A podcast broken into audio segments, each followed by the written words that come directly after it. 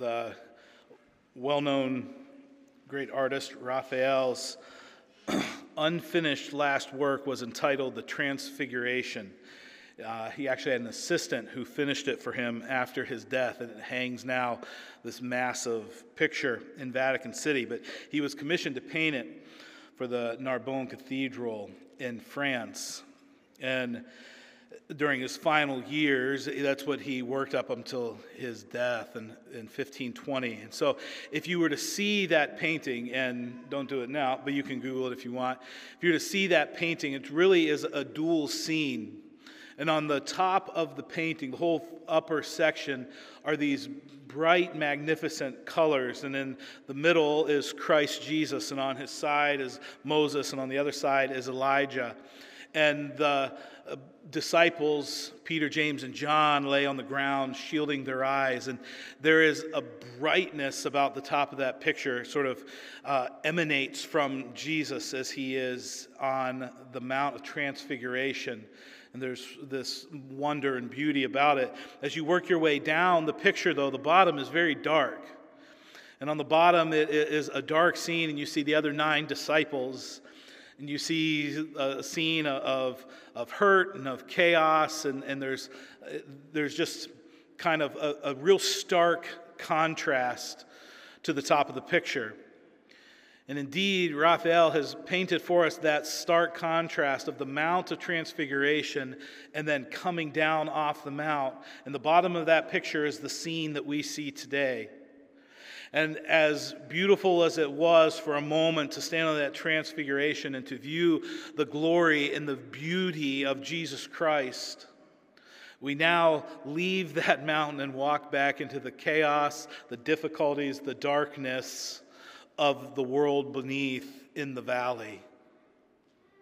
And I would just say that's the reality for us that we need continually to put before us, as, especially as we gather together, that we would see the beauty and the glory of Jesus Christ, that, that He would shine brightly. And yet we know that that sort of ex- mountaintop experience of just focusing on the beauty of Christ is going to meet with the darkness and the difficulty of this age. And so Raphael sets up very well for us our text today as we leave the mountain, we come into the valley. As you read the text, it's interesting. We've talked about how Peter, you can tell, has a lot of influence on Mark in his writing. And the text, as you see, it really is, you get this sense of this firsthand account of Peter as he comes down the mountain and what he sees before him. It's not a lot unlike what we looked at last week with Moses in Exodus 24 as he was on Mount Sinai and the glory of the Lord descended and he is, is bright and shining in the face and he, he leaves the mountain. You remember he finds all kinds of rebellion and idolatry taking place with the people below. It's not unlike Jesus himself in the early chapters of Mark as he experiences that baptism and God speaks, This is my beloved Son in whom I'm well pleased. And the Spirit descends, and we have this beautiful picture there in his baptism. And immediately, straightway, John says, or Mark says, he heads out into the wilderness where he faces darkness and temptation. And now, off the Mount of Transfiguration, they are getting ready to walk into this setting. So there's a commotion you see as you heard read to you. I, I, do hope as the scripture reading takes place, especially in these larger passages, that you're able to listen as the scripture reading takes place to set the context for the preaching and it doesn't just become a you know something we do that we sort of all tune out. But as they as Jesus and Matthew Mark, not Matthew Mark, Peter, James, and John, as they descend the mountain, they come upon this scene. They find the disciples are in an argument, in a dispute with the scribes. And what's taken place is that there is a man who has come looking for Jesus, and Jesus not there. He finds the disciples, and his son is suffering greatly, as you heard read. And in his suffering, they ask the disciples, Can you cast out this demon that's causing these problems? The disciples are unable to do it. And so it seems that the scribes, who undoubtedly were there to trap Jesus in some way, were now taking this advantage, saying, Jesus is not able to do this. See, the disciples cannot do it. And there is this dispute that has arisen, and they're in an argument. And Jesus walks into this scene and he asks, What's going on? What, what's all the commotion? What, what's taking place here? Crowd has gathered around seeing what has taken place. And from the crowd answering the question comes the father, comes the father of this son who is struggling, who is possessed by a demon. And he comes forward and he speaks and he paints the ugly picture. Verse 17 says, Teacher, I brought my son to you, for he has a spirit that makes him mute. And whenever it seizes him, it throws him down, and he foams and grinds his teeth and becomes rigid. So I asked your disciples to cast it out, and they were not able. This picture, we, we remember that this demon possession, we see it so often in the Gospels. And it's not that Satan and darkness are not still at work now, but we see sort of this overt possession often in the Gospels. And it, you see it as Jesus Christ comes invading darkness. He's come to destroy the works of darkness, the Gospel tells us. And so there is this amped up warfare between Christ and, and, darkness. You see all this demon possession that takes place in the Gospels. We have another illustration of it here. And it really illustrates for us just again that contrast of the glory and beauty of Christ and the struggle and the pain of this age as we move from light to darkness, as we move from worship to blasphemy, as we move from beauty to ugliness. And I think as we move into the text, it gives us the reality of the age that is passing away, overlapping with the age to come. That scripture would tell us, indeed, truly, we are dual citizens. Jesus has come and he is offering the kingdom here. He is establishing it here. He is demonstrating and showing us what that looks like. And, and we enter the kingdom by his grace and we are told we are citizens of that heavenly kingdom. He is our king, and we see it in all its beauty and all of its glory. That's our truest reality, is citizens of a heavenly kingdom. And yet we all live and experience, and our life takes place in this age that is passing away. As humans, we belong to this age that is passing away. And this contrast, this pull exists in our hearts and in our lives of the beauty of Christ and yet just the darkness and the heaviness and the confusion of the age around us. And yes, there's joy and there is blessing here, so I don't want to, to paint it too stark. And yet at the same time, you have uh, an age passing away, a heavenly age. You belong to both. How do you function as a citizen of a heavenly kingdom in an age that is passing away? How do you experience life now faithfully? And the answer is you do it by faith. And that's what this text is going to show us. We'll make a few observations. How do we live by faith as citizens of a heavenly kingdom? How do we live by faith right now in an age that is passing away? Jesus' response in verse 19 shows his lament at their lack of faith. He says, O faithless generation, how long am I to be with you? How long am I to bear with you? Jesus levels this complaint about their unbelief. Apparently, everyone's just accepting that because the disciples can't heal this boy, that, that Jesus doesn't have power over the, this darkness. Jesus just can't do anything about this.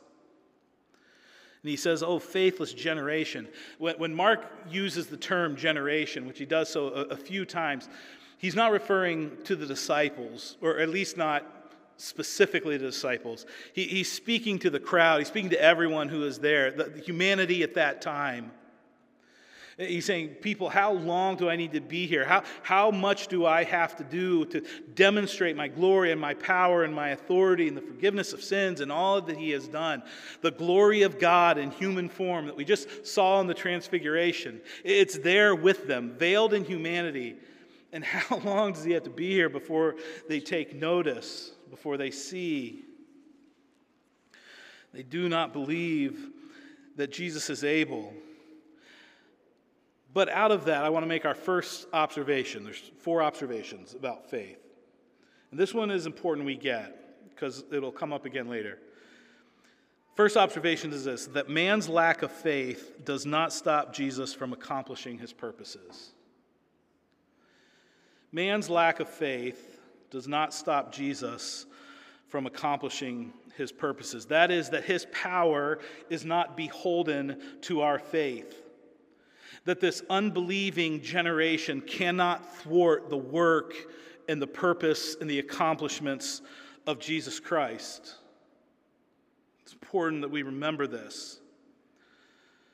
The, the crowds and their unbelief and their rejection of Christ do not determine Jesus' willingness or his ability to act. And so you see it right after he says, How long am I to bear with you? The end of verse 19, he says, Bring him to me. And they bring the boy to him. Verse 20, they brought the boy to him. And everything that the father has described, we now see it playing out here in verse 20. And when the spirit saw him, that is the evil spirit in this boy, immediately it convulsed the boy, and he fell on the ground and rolled about, foaming at the mouth. Jesus engages with the Father here. And he says, How long has this been happening to him? Drawing the Father out. And the father answers, From childhood, it has cast him into the fire and into the water to destroy him. But if you can do anything, have compassion on us and help us. And as he answers, you see what Jesus catches on. if I can do anything. And Jesus re- repeats it there in his response in verse 23 if you can. like, are you serious? If you can, it would be like if you are wanting to get under the skin of like a, I don't know, a 15 year old boy and be like, hey, can you help me move this if you're strong enough? Like, if I'm strong enough, what, I mean, it's that sort of, if I can. He's challenging. The issue here is not my ability. The issue here is not my willingness. The issue is your lack of faith. The issue, the problem. And then he says, continues on there. He says, um, Jesus says, If you can, all things are possible for the one who believes. All right, now this is a phrase that is lifted out of context and is spoken by false teachers all over the place that has caused a huge amount of damage to people. And it's the idea that your faith is what controls Jesus. That if you just believe something enough, you can almost believe it into existence. If you just have enough faith, then this will happen for you. I, one of the saddest experiences I've had as a pastor was visiting friends of a friend um, who they're in their late 50s, a really sweet couple who very had done well in life, were successful, very faithful in the church that they attended, were generous people that way. And the lady had been diagnosed with cancer and it was fairly late stage. And so the couple of the kids, grown kids, were in, and they came, asked if I would just come and encourage and, and pray with them. And the church that they attended was had this prosperity sense to it. That if, if they just had enough faith, if they just believed enough, if they were just generous and gave enough to their church, and everything would go well with them. And for many years, it looked like that was the case. Nice kids, grown kids, uh, good jobs, everything seemed to be happening. And all of a sudden, she's diagnosed with cancer, and it kind of thrown their things into a tailspin. And this lady, though, was still laying hold of it while the, the husband and, and kids seemed to have sort of come to grips with it, where she wouldn't even listen to a diagnosis from the doctors. If it was bad news, she would refuse to hear it because she was speaking truth into existence. She had so much faith that I refuse to hear even a bad word because my faith is going to heal me. And the fact she wasn't getting better, then it was like, well, there's bad energy around me. My kids, my husband don't have enough faith. And it was devastating to her in her final days. She refused treatment, and it caused real, real heartache in their family. And it seems like this sort of prosperity gospel, this idea that if you just have enough faith, you just believe enough, if you just you know, if you double what you give in the offering, I bet God will double your income next year. And, and this playing on this prosperity idea that somehow God is beholden to the amount of our faith and the amount of our works, and He acts then exactly according to that. And then you walk into trials in life and it devastates your faith. And what's tricky about it is that, yes, I do think if we're generous, God blesses that. If we are filled with faith, God blesses that and uses that. But I have no right, you have no right, no preacher has a right to stand up and say, well, this equals this. This much faith equals this blessing, or vice versa. This sickness equals your lack of faith here and here. That's not how it works in the providence of God. And so we understand this text isn't saying this. What, what Jesus is saying is just the opposite, actually. The, the issue or the problem is not with the ability of Jesus. It's not if you are able, it's not if you are willing. The issue or the problem is a problem of this man's heart and his lack of faith. Jesus saying we must have faith that Jesus has the ability and the willingness to accomplish all of his purposes for his glory and our good. That's what our faith is, is nothing is impossible with Jesus Christ. Not that whatever I want, I'm getting it in the way I want, just how I want it, because I'm filled with faith. No, it's that when things are turned upside down, I have faith that Jesus is still for me and not against me. That when everything isn't going just as planned, I have faith that what I think is good, even though it doesn't seem to be happening, I trust that, that He knows better than me, that He is willing, that He is able. And when the doubts arise, our doubts tend to think, is he willing? Is he able? And Jesus is saying, no. Uh, all that you need to believe this, everything is possible with me. His faith, his working is not beholden to our faith, but our faith needs to rest in a God who we know is willing and able to do anything, to accomplish all his purposes for his glory and for our good. And we see that this is true because when Jesus says, you know, if you just believe, anything is possible for you. If it really was that sort of like genie in the bottle idea, the man you would think would have been thrilled. But it's not soothing to his soul. Instead, he says in verse 24, immediately the, the father of the child cried out and said, I believe, help my unbelief. He immediately realizes and confesses that faith is not just a decision I can make. It's not that I can just decide or by a work I can get more faith. Faith is not based on a decision. That, that's not how it comes. And so it's not a balm to this man's soul. He's saying, Well, I need faith. Give me faith then, because I can't just decide to have more of it in this moment. And that's where we see our second observation is that we cannot produce faith by our own effort. It is not simply a decision that is made. The very first thing that this man confesses is his inability to have faith, his inability to produce faith. And so he cries out, Lord, I believe, help my unbelief. We use that phrase often in the song. Um, that we'll sing, actually, I guess at the end of the service, we'll sing it. Well, I'll use it often in a prayer. And it's because it's a reality and the plea of all of us at some point. In some area of life, there's something that you think is good, and it's just not happening the way you want it or the timing that you want it.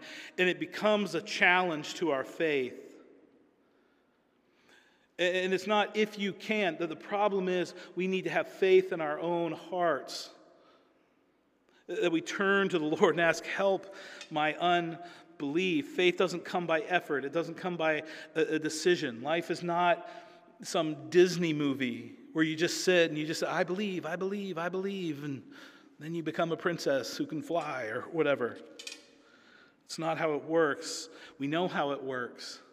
Faith comes by hearing, and hearing through the Word of God.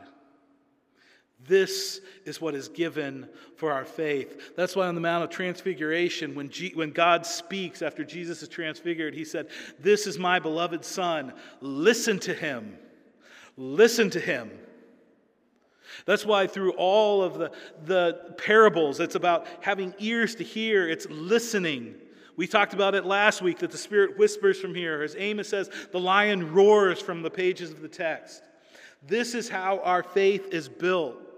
The Spirit takes this truth and He seals it to our hearts. He illumines our hearts and our minds, and our faith grows because of it. He gives us the means of grace to build our faith, to give us assurance of faith. It's not just a decision, it's not effort, but it's through the prescribed means that God has given us. We need to come again and again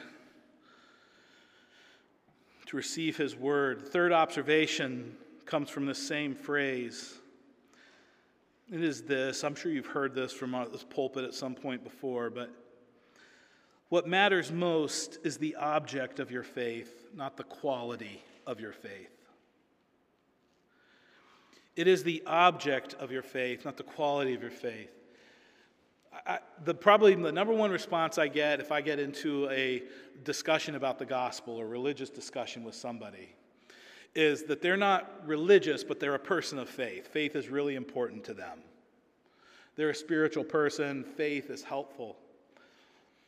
And I try to be kind, so I'm not a jerk to them, but I feel like saying, like, unless your faith is in Jesus Christ, your faith is complete waste of time.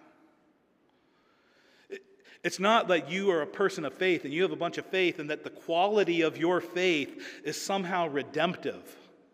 It is the object and the object alone that is redemptive. I heard this illustration from Kevin DeYoung.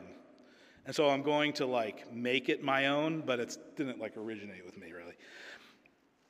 My father-in-law, they live on a farm and they have a we call it a lake, but it's really just a big pond on their property maybe seven acres or something like that. And um, they've got a bunch of snowmobiles up there, and they love taking the snowmobiles out on the pond when it freezes over. Well, the last few years have not been that cold.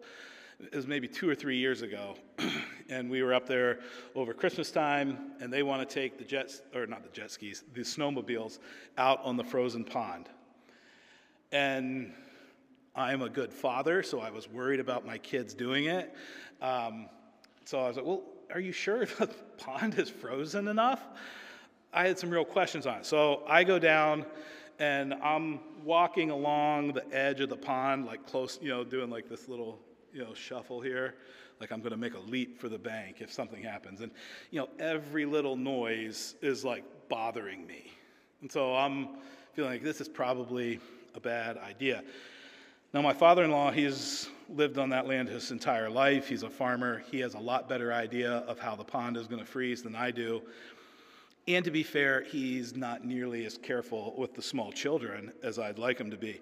Um, and so, Calvin, who at that time, oh man, he could have been maybe six or seven, and he had learned to drive the small snowmobile like four minutes ago. And I see him coming down the bank with my father in law behind him, and he is blazing that snowmobile out onto the pond. So, you know, I start like running for him real carefully. And of course, nothing happens. He's whipping around having fun. The ice holds him. Now, I didn't have nearly as much faith in that ice. So when I got to the middle, I fell through, right? No. That's not the case.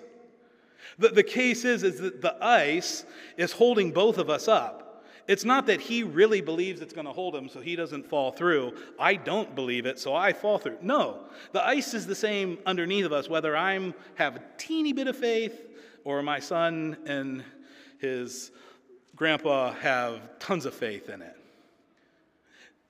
All right, there's our illustration. It's not the quantity, it's not the quality of the faith, it's the object of the faith. My teeny, teeny bit of faith and his tons of faith both rested on the same object, the solid ice. Our faith is going to, to sometimes be really strong and bold, and sometimes be very small. And maybe you come in right now and you are even questioning do I even believe any of this? Or you come in, your faith is robust.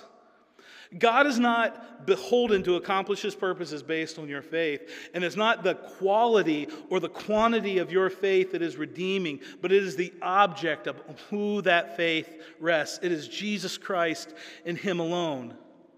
And so I'd encourage you, as I have before, you don't come and worship only when you feel full of faith. You don't only come to the scripture when you feel full of faith. You don't only be with the people of God and pray when you feel full of faith.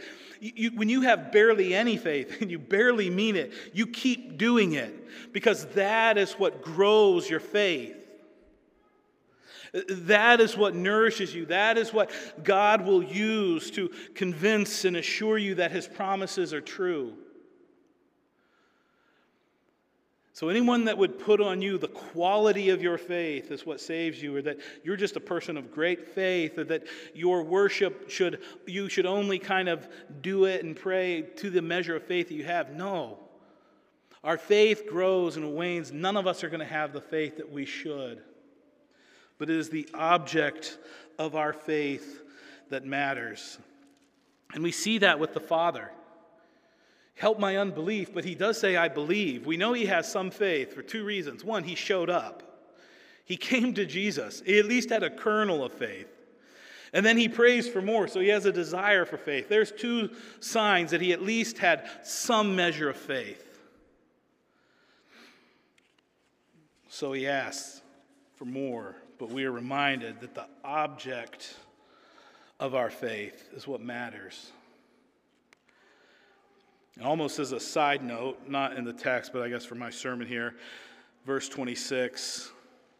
And again, after crying out and convulsing terribly, the, the Spirit came out. Verse 26 And the boy was like a corpse, so that most of them said, He is dead. But Jesus took him by the hand and lifted him up, and he arose. We have in this healing again God displaying his powers over darkness. We have again a picture from death to life. A picture that the cross comes before glory, that suffering comes before we are lifted up. That call of messiah, messiahship and discipleship pictured here. In the broken down, the dead being raised, the wounded being healed.